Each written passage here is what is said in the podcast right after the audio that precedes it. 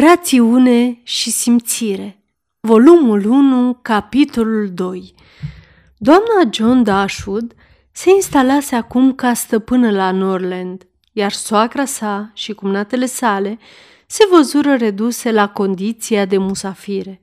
Totuși, erau tratate de ea cu o politețe rezervată, iar de soțul ei cu bunătatea pe care era el în stare să o simtă, față de altcineva în afară de el însuși, de soția lui și copilul lor.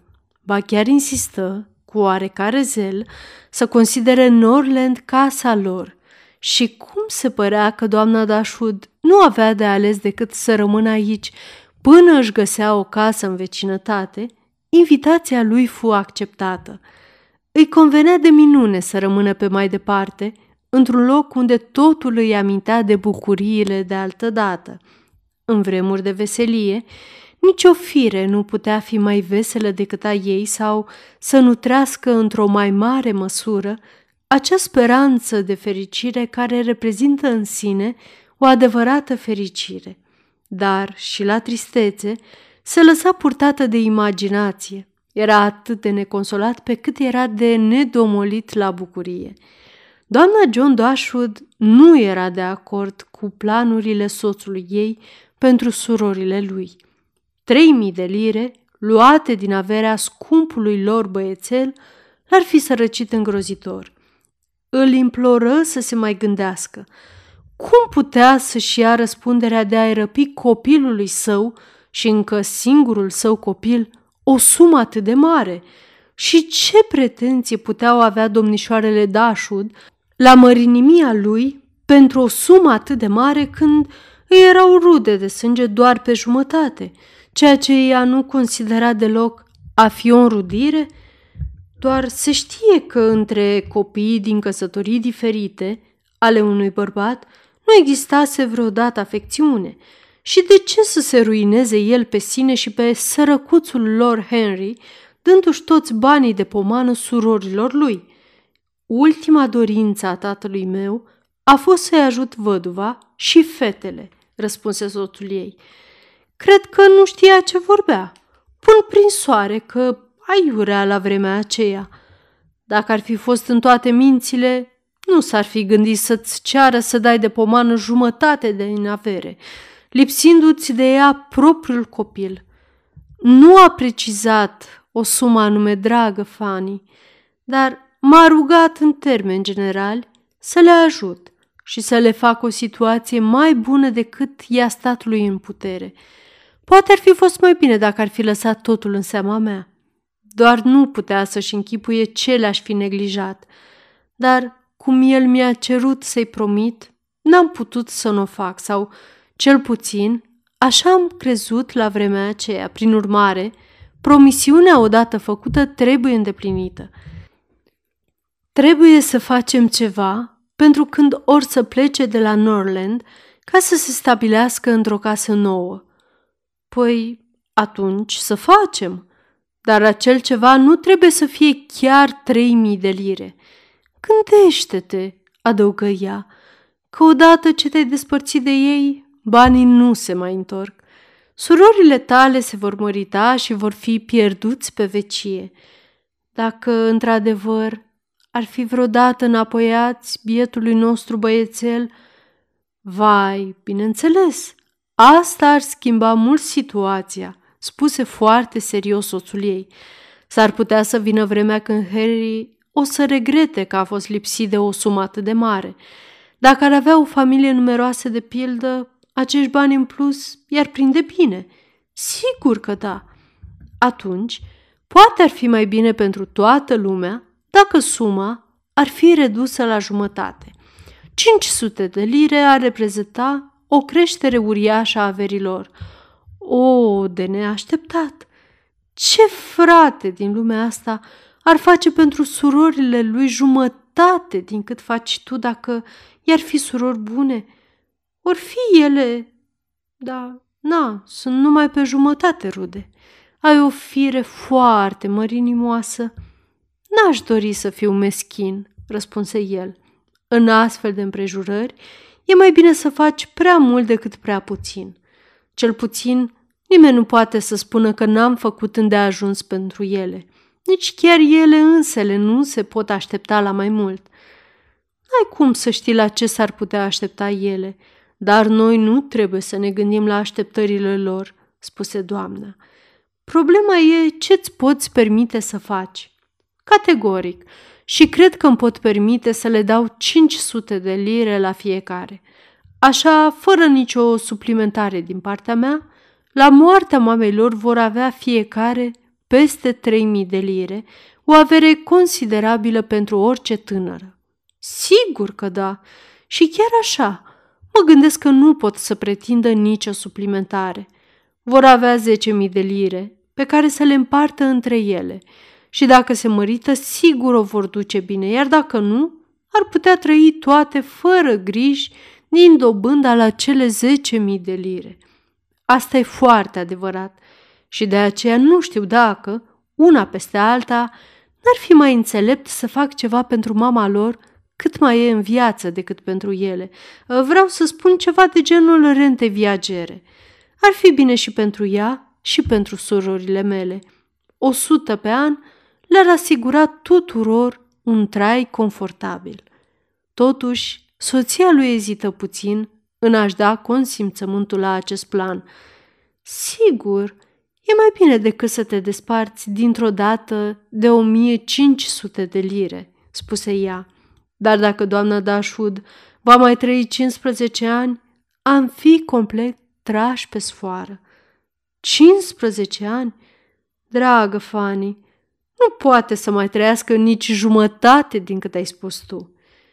Cu siguranță nu, dar dacă ai observat, oamenii trăiesc o veșnicie când li se plătește o rentă viageră, iar ea este foarte robustă și sănătoasă și abia a împlinit 40 de ani. O rentă viageră este o treabă foarte serioasă.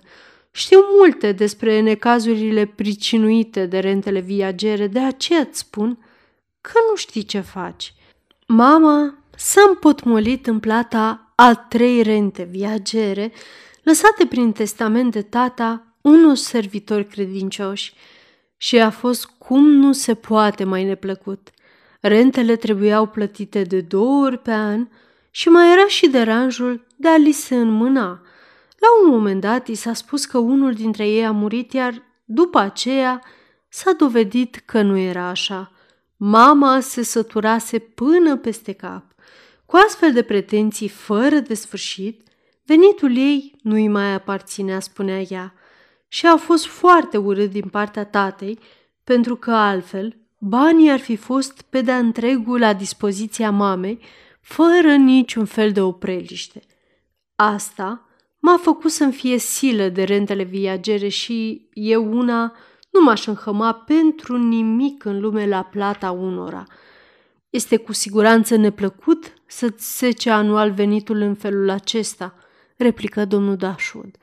Întocmai cum spunea mama ta, nu e deloc de dorit să fii obligat să plătești regulat o astfel de sumă în zile stabilite – îți răpește independența, fără doar și poate, și nici n-ai parte de mulțumiri. Ele se consideră îndreptățite la plata acestor sume, tu nu faci decât ce era de așteptat și asta nu duce deloc la recunoștință. În locul tău, orice aș face, ar trebui să fie în întregime decizia mea. Nu m-aș obliga să le plătesc anual ceva. S-ar putea ca în unii ani să fie foarte neplăcut să te lipsești de 100 de lire, ba chiar și de 50 din propriile noastre cheltuieli. Cred că ai dreptate, dragostea mea. În cazul ăsta, ar fi mai bine să nu fie nicio rentă viageră. Ceea ce le-aș da din când în când le va fi de mai mult ajutor decât o alocație anuală. Poate că n-ar face decât să trăiască pe picior mai mare – iar la sfârșitul anului n-ar avea un șfanț pus deoparte. Un cadou de 50 de lire din când în când le va împiedica să fie necăjite din cauza banilor. Și, cred eu, mă va achita din plin de promisiunea făcută tatălui meu. Sigur că da. De fapt, ca să spun drept, În sinea mea sunt convinsă că tatăl tău nici nu s-a gândit să le dai bani. Aș spune că ajutorul la care s-a gândit el trebuia să fie doar atât cât putea fi rezonabil să se aștepte de la tine, de pildă să le cauți o căruță confortabilă, să le ajuți să-și mute lucrurile și să le trimiți în dar pește și vânat și așa mai departe, când e sezonul. Îmi pun gâtul că nu s-a gândit la mai mult și zău așa. Ar fi foarte ciudat și nedrept dacă ar fi făcut-o. Ia gândește-te, dragul meu, domn Dashwood, cât de bine ar putea trăi mama ta vitregă și fetele ei din dobânda la șapte mii de lire, pe lângă mia de lire a fiecăruia dintre ele, care le va aduce la fiecare 50 de lire pe an și, bineînțeles, din banii ăștia îi vor plăti mamelor pentru masă și casă. În total, vor avea împreună 500 pe an și pentru ce naiba ar avea patru femei mai mult decât atât. Vor trăi foarte ieftin. Întreținerea casei nu le va costa deloc. Nu vor avea trăsură, nici cai, iar servitori doar câțiva. Nu vor primi musafiri și nu vor avea cheltuieli de niciun fel. Gândește-te numai ce bine o vor duce. 500 de lire pe an. Nici nu ți închipui cum ar putea cheltui jumătate din suma asta, dar rămite să le dai mai mult. Este total absurd să te gândești la asta. Mai degrabă, ele ar putea să-ți dea ție ceva. Pe cuvântul meu, ai perfectă dreptate, spuse domnul Dashwood. Cu siguranță, prin rugămintea pe care mi-a făcut-o, tata nu s-a gândit la mai mult decât spui. Acum înțeleg limpede asta și îmi voi îndeplini strict promisiunea prin astfel de acte de întrajutorare și bunătate ca acelea descrise de tine. Când mama se va muta în altă casă, am să o ajut cât îmi stă în puteri să se instaleze. Ba s-ar putea să-i fac și un mic cadou niște mobilă. Desigur, în cuvință, doamna Dashwood. Totuși, trebuie să gândești la un lucru. Când tatăl tău și mama ta s-au mutat la Norland, deși mobila de la Stenhill a fost vândută, vesela, argintăria și rufăria s-au păstrat și acum i-au rămas mamei tale. Fără doar și poate, ăsta e un aspect important – Chiar că e o moștenire valoroasă și totuși o parte din argintărie ar completa un mod plăcut pe cea pe care o avem aici. Da, iar serviciul pentru micul dejun e de două ori mai frumos decât cel de aici. După părerea mea, mult prea frumos pentru orice casă în care și-ar putea ele permite să trăiască totuși. Asta e. Tatăl tău s-a gândit numai la ele. Și trebuie să-ți spun următorul lucru. Nu-i datorezi cine știe ce recunoștință și nici nu ești obligat să ții seama de dorințele lui. Căci știm foarte bine că, dacă s-ar putea, ar fi lăsat aproape totul lor. Acest argument fu hotărător. El oferi intențiile domnului Dashwood fermitatea care le lipsise până atunci. Și, în cele din urmă, acesta își spuse că ar fi fost cu totul deprisos, dacă nu chiar foarte necuvincios, să facă pentru văduva și fetele tatălui său mai mult decât gesturile de prietenie pe care le pomenise soția lui. Sfârșitul capitolului 2